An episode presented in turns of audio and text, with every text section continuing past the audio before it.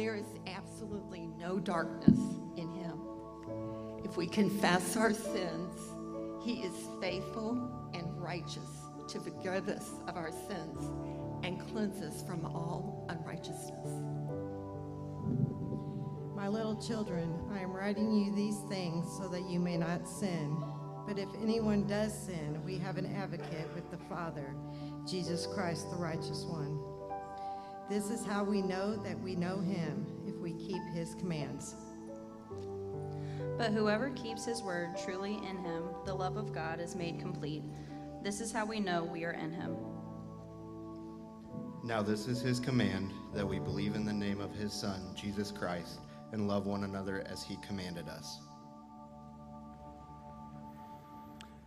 And this is the testimony God has given us eternal life. And this life is in His Son.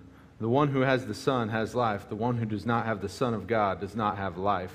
I have written these things to you who believe in the name of the Son of God, so that you may know that you have eternal life. Let's pray. Father God, as we return to 1 John and we seek these pages for uh, your wisdom, as there are probably so many Christians in this room and across the world that that at times have doubted their salvation. God, we return to this, this amazing book of the Bible that talks to us about assurance, that we, God, can have assurance in you, that Jesus Christ is sufficient. So, God, as someone wrestles with doubt, wrestles with difficulty, God, I pray that this message, that this book can speak life and truth and peace to them. God, I ask that you guide the words this morning, guide the, guide the hearts here. And if anyone doesn't know you, God, I pray that they meet the creator of the universe, the savior of their soul. I pray this in Jesus' name. Amen. Well, good morning. Glad to be here with you. Those verses that we read were uh, some of the memory verses from 1 John.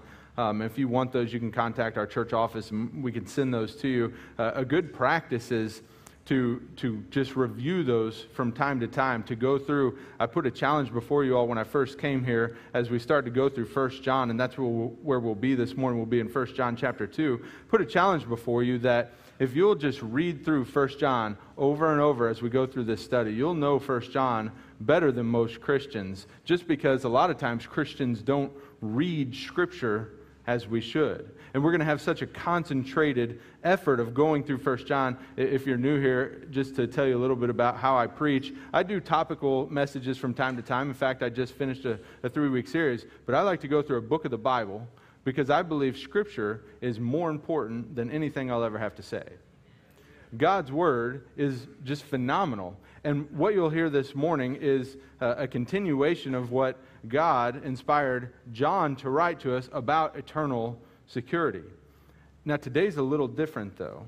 Today, what we're going to talk about is misplaced affection. So, while John has given us all sorts of reasons to know that we're saved, this morning we're going to see maybe a sign that we're not, a sign that something else has our heart. And so, we're calling this misplaced affection and asking this question should you follow your heart? That's kind of a, a common mantra these days of follow your heart or the heart wants what it wants. And we honestly covered a little bit of, about that last week when we covered a biblical description of love. So we're going to be in 1 John chapter 2, and we're going to be in verse 15. And I'm going to just give us just a refresher. We've had so far at least seven reasons to know that we have eternal life. The first is the victorious work of Jesus, then walking in the light, and then God's promise to forgive in 1 John 1 9. The fourth is Jesus is our advocate, that Jesus is our atoning sacrifice, or that obedience produces inner assurance and an outer sign. And then the seventh is if we have love for our brothers and sisters, contrasted with hate. And now we just kind of went through in 1 John chapter 2 verse 12 through 14 a summation of all the different principles where he says little children your sins have been forgiven. You've come to know him who's from the beginning. You've conquered the evil one. God's word remains in you. You're strong. You've conquered the evil one. So we pick up in chapter 2 and verse 15 and we're going to today look at an indication that maybe we don't know God. Now I'd like two different people groups to receive this this morning in a different way. The first one is a saved person, that maybe you have given your life to Christ, but maybe something else has your heart. That, that, you've, let, that you've let something else be a, a Lord of your life in a way. Now, there may be someone else here who you're not saved. You've never given your life to Christ, never given your heart to Christ. He is not the Lord of your life, and you know that. And you're okay with that. And in fact, you think that, that whatever else has your heart, that's what should have your heart. So today, as we go through these passages, I hope those two people groups receive this message and, and hear that specifically to those perspectives. So 1 John chapter 2, look at verse 15 with me, please. It says, Do not love the world or the things in the world. If anyone loves the world, the love of the Father is not in him. Now, it uses this word love multiple times just in that one verse. And it talks about the, the subject or the object of our love, the object of our love being the world. And you may ask this question could it really be lo- wrong to love anything? It, could, it, could it ever be wrong to love something? After all, last week I just covered in 1 uh, Corinthians chapter 13 that we're to pursue love, that love is an action, that we're to go after love, we're to, we're to chase down this unconditional love. So, could it ever be wrong to love something? Well, yes, we can love things that are bad for us. Uh, there's this political commentator named Dennis Prager, and this isn't an endorsement of everything he says. In fact, uh, he doesn't believe Jesus is the Messiah. So, the most important thing that he could ever believe, he gets wrong. But he gets many things right, and here's one of them. He, he goes around and he talks to people about intrinsic worth, things like that, and, and the difficulty of following our heart. And so he asked this question of people, and, and I'll, just ask you to, to put yourself in that shoe, uh, in, in their shoes. So let's say you have a pet, a dog, a cat, whatever it is, and let's say you just love that animal. If you, if you don't like animals, then okay, pretend it's your favorite car, whatever it is that you like. But he goes to people and says, if you had a dog and it's your dog, and that dog was in a river drowning, and a stranger was in that same river drowning, and you only had time to save one of them, which would you choose? And we say stranger, or a few of you said stranger. A couple of you are still contemplating. I don't know. I don't know. Who is this? How uh, have I seen that stranger say anything rude, anything like that? So the obvious answer is you save the human because they have more intrinsic worth. The difficulty is our heart may say otherwise, right? Something else may have our heart. My pet, it doesn't, but it may. My pet may have my heart. I may like my dog more than the stranger that I've never met, and I can only save one of them. Well, one of them is immediately impactful in my life, so which one would I save? And you'd be surprised by how many people say, I would save my pet because I love my pet. But that's wrong because a human is worth intrinsically more. A human has value. That a pet, while still valuable, God loves even his beast, Scripture says. It's not saying that a pet doesn't have any value. It's saying that there is a scale and humans are at the top. We're the crown of his creation. And so even someone you don't know, that person has more value than a hum- than a pet. So when this says don't, do not love the world or the things in the world. If anyone loves the world, the love of the Father is not in him. We can, we can know with a certainty, we can have this assurance that, that there are some things that are wrong to love. There's some things that we, they may not even be bad, but I may give them my heart instead of giving something else my heart. I may love something that I shouldn't love instead of something I should love. Now you may feel a little bit confused because John 3:16 says, "For God loved the world in this way: He gave his one and only son so that everyone who believes in him will not perish but have eternal life."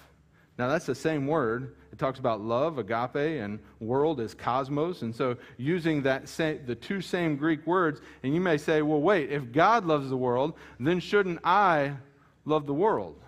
Well, two distinctions. The first is even good things are not God. We're to love Him above all. Even good things are not God.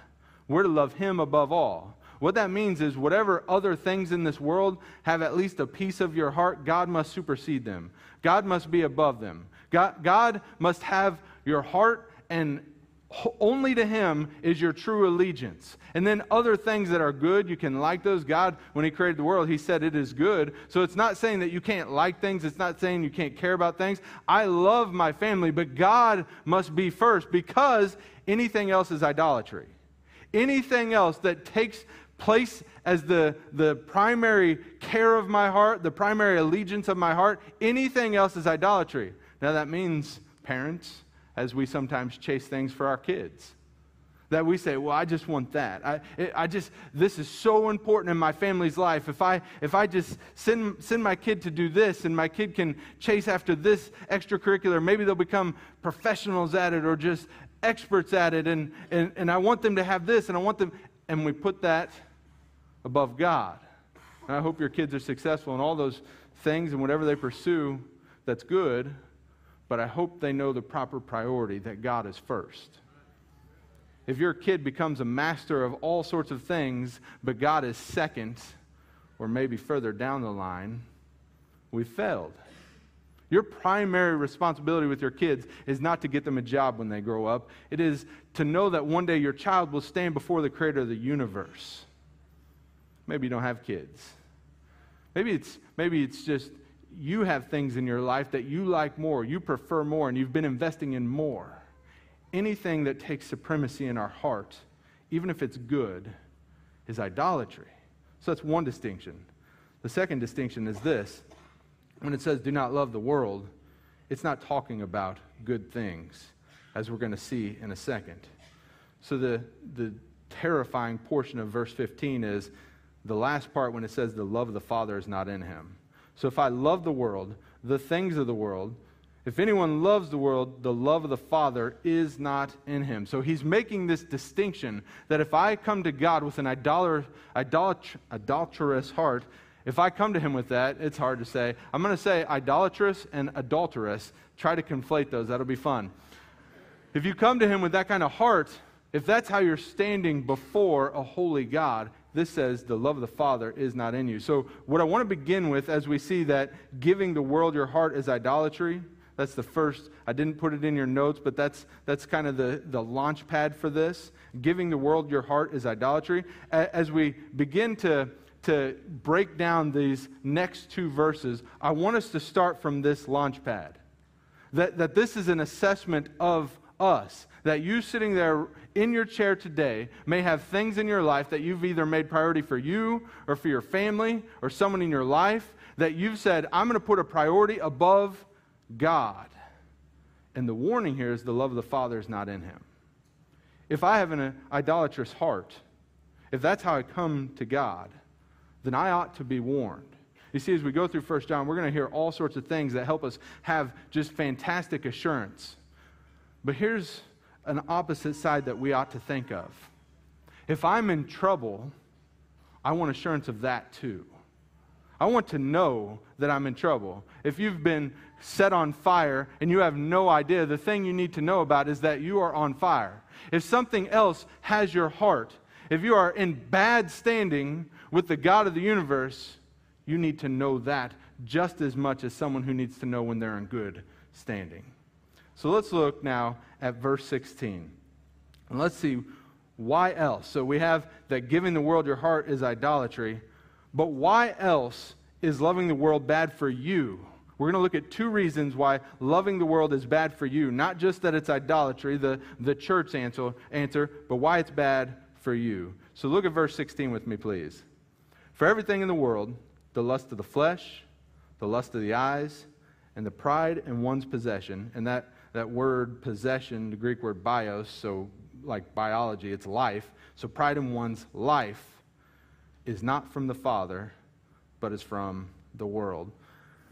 I, uh, there was this time before GPS was very good. I wonder if you remember those days when um, you, you, you could even buy a separate GPS at one time. I don't know if they still sell those, but um, when it was, it was really kind of experimental that if you went on the road outside of, of a really populated area, you might have been in a little danger. Uh, it may not work out well for you um, I think, I don't remember most of the story. I only remember one part of it. So uh, I think we were in northern Arkansas, and there was not a lot of population there.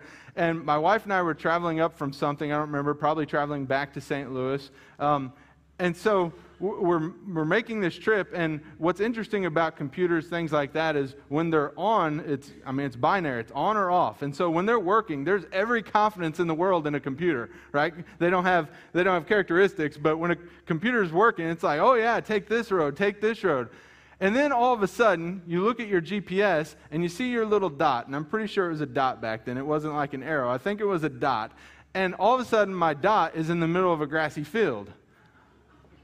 And I'm just like, what do we do? I have no idea how to get back to wherever I was going at the time. I'm in northern Arkansas. I'm like, I guess we just live here now. This, this, this is where we're going to stay. I don't, I, don't know how to, I don't know how to get somewhere else. Our trust was misplaced. What if the things we trust to find happiness are actually leading us astray? Like a GPS that all of a sudden just takes you off the map. This thing you place your trust in leads you astray. So this says for everything in the world, the lust of the flesh, the lust of the eyes, and the pride in one's possession is not from the Father, but is from the world. So let's look at those three categories the flesh, the eyes, and pride, or we may say ego. Right? That, that's something about me internally that it, it puffs me up. Well, this has a root in Genesis chapter 3 It'll be on the screen or in your notes. You'll recognize this, I think. Now, the serpent was the most cunning of all the wild animals that the Lord God had made. He said to the woman, Did God really say you can't eat from any tree in the garden? The woman said to the serpent, We may eat from the fruit of the trees in the garden, but about the fruit of the tree in the middle of the garden, God said, You must not eat it or touch it, or you will die. No, you will certainly not die, the serpent said to the woman. In fact, God knows that when you eat it, your eyes will be open. You will be like God, knowing good and evil. Now, verse 6, pay attention to this. The woman saw that the tree was good for food. There's the lust of the flesh. Delightful to look at. There's the lust of the eyes. And that it was desirable for obtaining wisdom. There's the pride of life. So she took some of its fruit and ate it. She also gave some to her husband who was with her, and he ate it. How satisfying was that fruit? This has the encapsulation of all the different things that you and I want and that we use as like our GPS to observe the world. Do, do, my eyes want it? Does my flesh want it? Does my internal ego does it want it? If I'm thinking about my kids succeeding, is that an internal ego thing that man, I, my family has to have this? If I'm thinking of, I'm, I'm going to spend all sorts of time at work and away from my family, it's because I want a certain status or I, I want to provide, and, and, and, so I'm going to spend time and, and sacrifice my family. I'm going to spend so much time doing this stuff. Or if I eh, am just greedy, I'm going to try to crush other people and, and, and go after what's mine, and then at the end of it, find myself alone. Or if it's, if it's lust, something that condemns so many marriages and so many, so many marriages before they even begin pornography. That I, I go after this and the lust of the eyes. They want this, and I think that, that this will be what satisfied, and then instead of that, I get broken relationships and uh, an inability to interact with a, a human on a, a good level of trust because you always have this guilt that's inside of you. Or maybe just it's sexual experimentation, as a lot of uh, college students do, and, and they think that we'll just go explore these things and that's what'll be uh, that, that makes me happy. And instead of happiness, they find brokenness and they find that relationship all along was far more than sexuality. Like a thing and thing again and again, the lust of the eyes, the lust of the flesh. Maybe, maybe I, I go after something and I, I um, or I, I just gonna drown my sorrows in and food and I'm going to eat and this is my comfort and, and this will be what makes me happy and, and I destroy my body. Lust of the eyes, lust of the flesh, pride of life. Did the fruit satisfy Adam and Eve? It didn't. In fact, by taking that fruit, by taking that fruit, they've con- brought condemnation, they've brought death onto the whole world for all time. But it looked good. It was desirable for food. It'd even make you wise. I'm telling you, I look at burritos and I say, that's good for food. It looks good to the eyes. If you told me that there was a burrito that could bring wisdom, I, sign me up. I'm going to do that, right? This had all the makings of, of just being amazing. God created this thing, it's in this garden, but God said, don't do it. It is almost like my eyes, my flesh, and my ego are not good navigators for happiness. But here's what we think we think they are. We pursue so many things, and the lives of people are crumbling. We, we give lordship to our eyes, to our flesh, to our ego, and we almost feel like we have to do these things. I have to go out there and, and, whatever my eyes want, whatever my flesh wants, whatever my ego wants, I have to pursue those things. I have to go after those things. The warning is, is that in verse 16, they're not from the Father, but they're from the world. And so they're going to get the same results that Adam and Eve got when we do things that are in disobedience to God. When we put something, even something good, above God. This is why Scripture calls us to discern. Philippians 1, verses 9 through 11, one of my favorite small passages in the Bible, says this And I pray this, that your love will keep on growing in knowledge and every kind of discernment.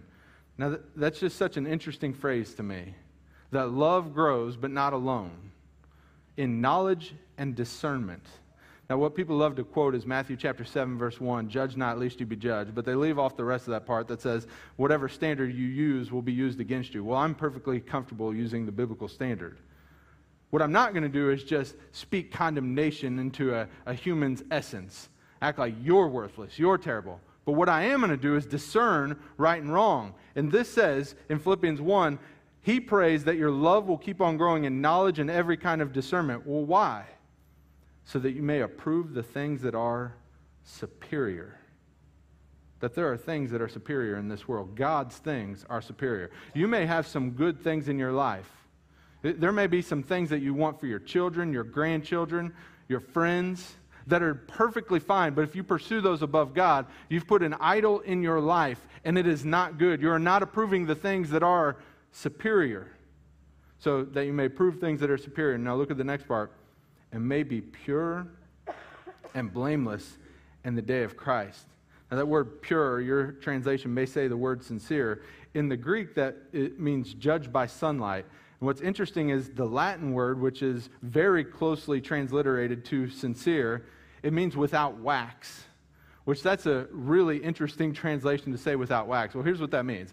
Back in the day when they would have a merchant, uh, someone who's buying, selling goods, things like that, if there was a dishonest one, what, what sometimes would happen, uh, pretend this is clay. Let's say you drop it and break it, but it's in big pieces, so maybe you can salvage it. So what you'd do is you'd take some wax and you'd cover over it, you'd put it back together like a puzzle, cover over it, paint over it, and then no one would know unless you're judged by sunlight. And if I hold that up in the sunlight and I can see that there's cracks and there's blemishes.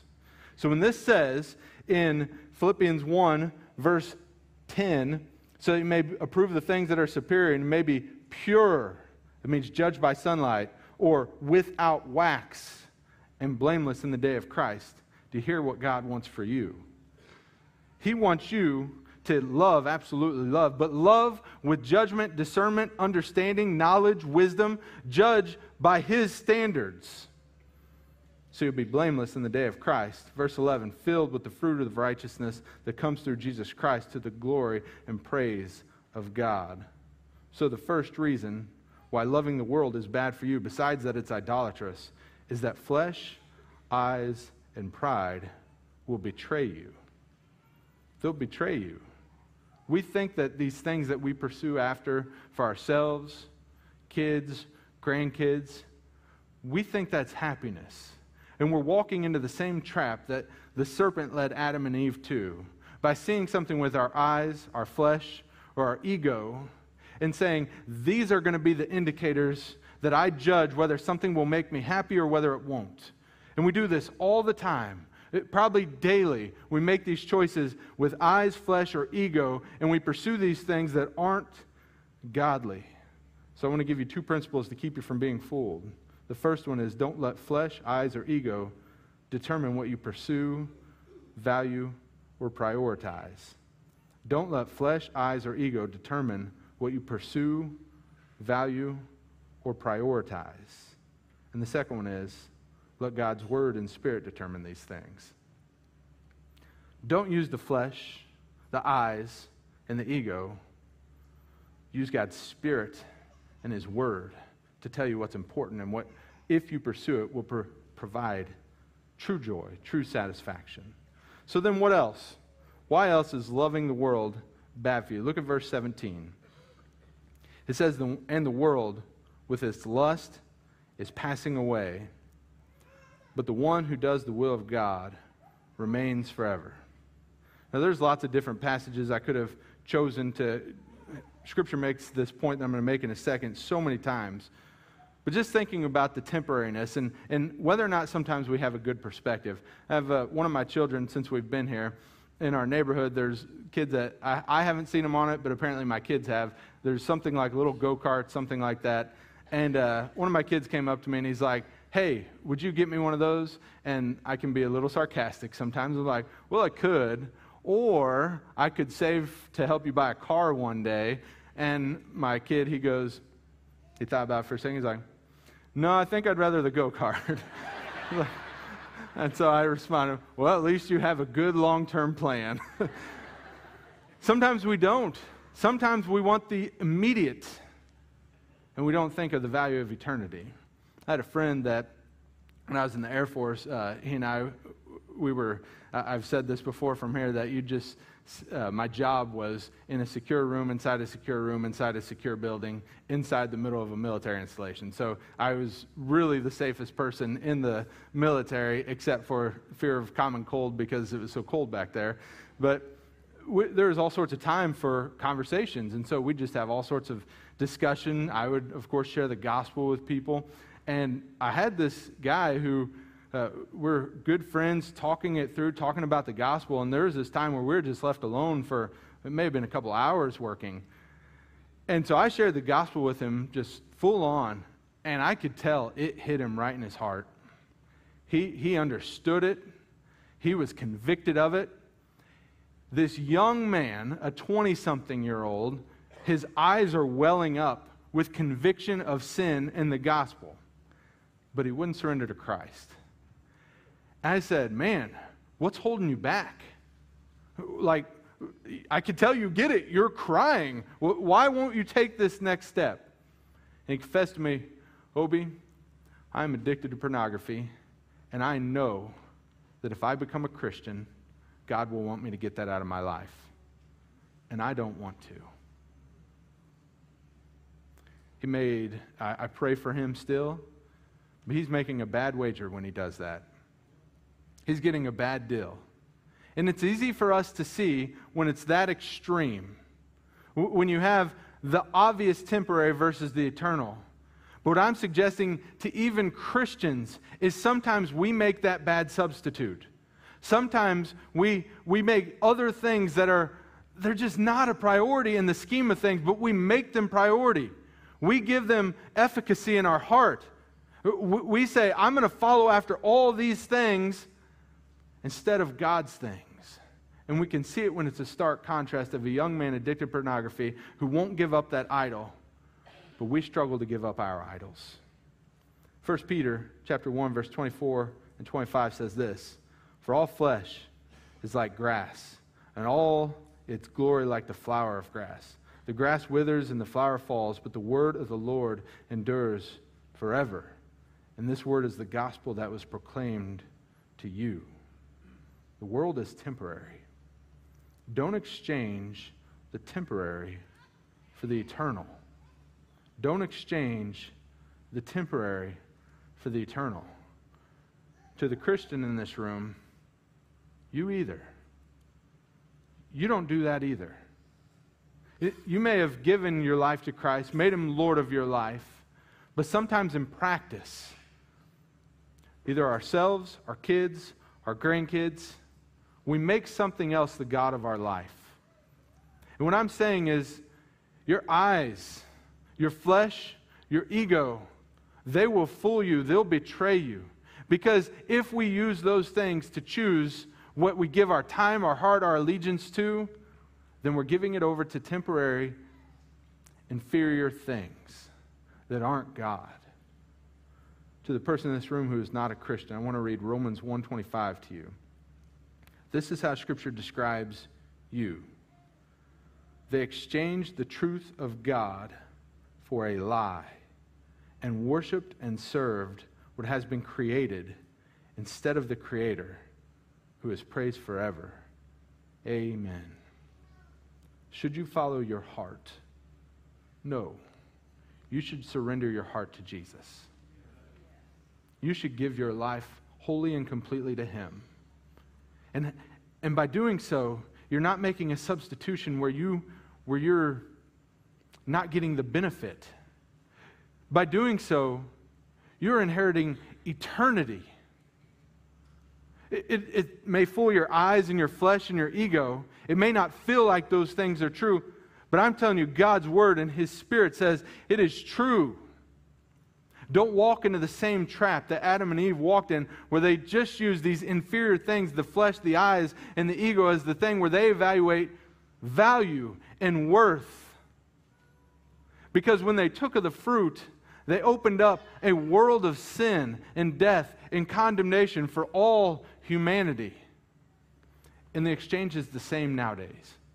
If you substitute anything and put something in God's place where He should be, the substitute you're making is the same sin and death and condemnation. But you don't have to. Because Jesus Christ, even though we're sinners before Him, for some reason, He loves us. He loves us anyway. He cares about you anyway. Even if at this present time you've exchanged the truth of God for a lie and worshiped and served what has been created instead of the one who created it. Even if you've done that, He loves you. And in loving you, He sent His Son, Jesus Christ, to die for you. And He didn't just die, He rose again so that you could have hope. And what Scripture tells you to do is confess that you are a sinner before Him and believe that Jesus died for your sins and rose again. And if you put your trust in that death, burial, and resurrection of Jesus Christ, you can be saved. I invite you this morning to give your life over to Him. If you're lost and sitting in this seat, don't leave lost. If you're separated from God sitting in these seats, don't leave separated. Have a relationship with God this morning. If you're a Christian, you're called a follower of Christ. Follow Christ. Let him have lordship in your heart. Let's pray. Father God, I not every not every passage is a happy, easy passage. Sometimes to read the whole counsel of God, I have to talk about sin. But even with the news of sin, there's the promise of a Savior. And God, sometimes we as Christians forget how great you are, even though we sing about it, even though we know that you're to be Lord of our life. Adults get distracted. They pin their identity onto a false idol, a false hope. Parents, they get distracted on behalf of their kids. And they act if, if my, act like if my kid would just play this instrument better, or get these grades, or play this sport better, then, then that'll be okay. And life will be great, and it'll be what it, it's meant to be. And God, even we as Christians use our eyes, our flesh, and our ego as the surveyor of, of worth. And they're faulty surveyors. I pray for every Christian right now to do a realignment to right now say, God, help me see by your word and your spirit. Help me evaluate the world by your word and your spirit. By Christ in me, God, let me discern. Let my love grow, but in knowledge and discernment, so that I may approve things that are superior, so that I could be pure and blameless when I stand before you. Let me do the same if I have kids for my kids, for my grandkids let my love grow in knowledge and discernment. Let me teach them to have their love grow in knowledge and discernment by your word and by your spirit within us. God, there is someone sitting here today who doesn't know you. There is someone sitting here right now in their seat, hoping that your spotlight doesn't shine on them. I'll never embarrass them. But God, you see them right now. Right now, you are looking upon them, and they are sitting there in their sin, separated from you. There is a disconnect between you and them. God, I pray that right now that person will surrender to you. That they will, instead of hiding from you as if you couldn't see them, you're the creator of all. And right now they've put whatever else above you popularity, friends, wealth, sexuality, whatever it is, God, they put it before you. They put it in front of you. So I pray they quit hiding in this moment. And in this moment, they say to you this God, I admit that I am a sinner. But I believe Jesus died for my sins. I ask you to save me, and I give you authority over my life. And God, I believe that in the powerful name of Jesus, if they do that, they'll be saved. Not, if, not just by saying the words, but by a heart surrendered to you. I pray that someone does this this morning. God, we're going to have a time of prayer where anyone can come up pray about anything. They could pray in their seats. They, they could come up, they could talk to a pastor. We'll have pastors here on the side that they could have a conversation with if they need prayer, or if they need to ask questions about faith, or if they need to confess sin, or if they just need encouragement. Whatever it is, God, this time is yours. We pray in Jesus' name. Amen. Would you stand, please?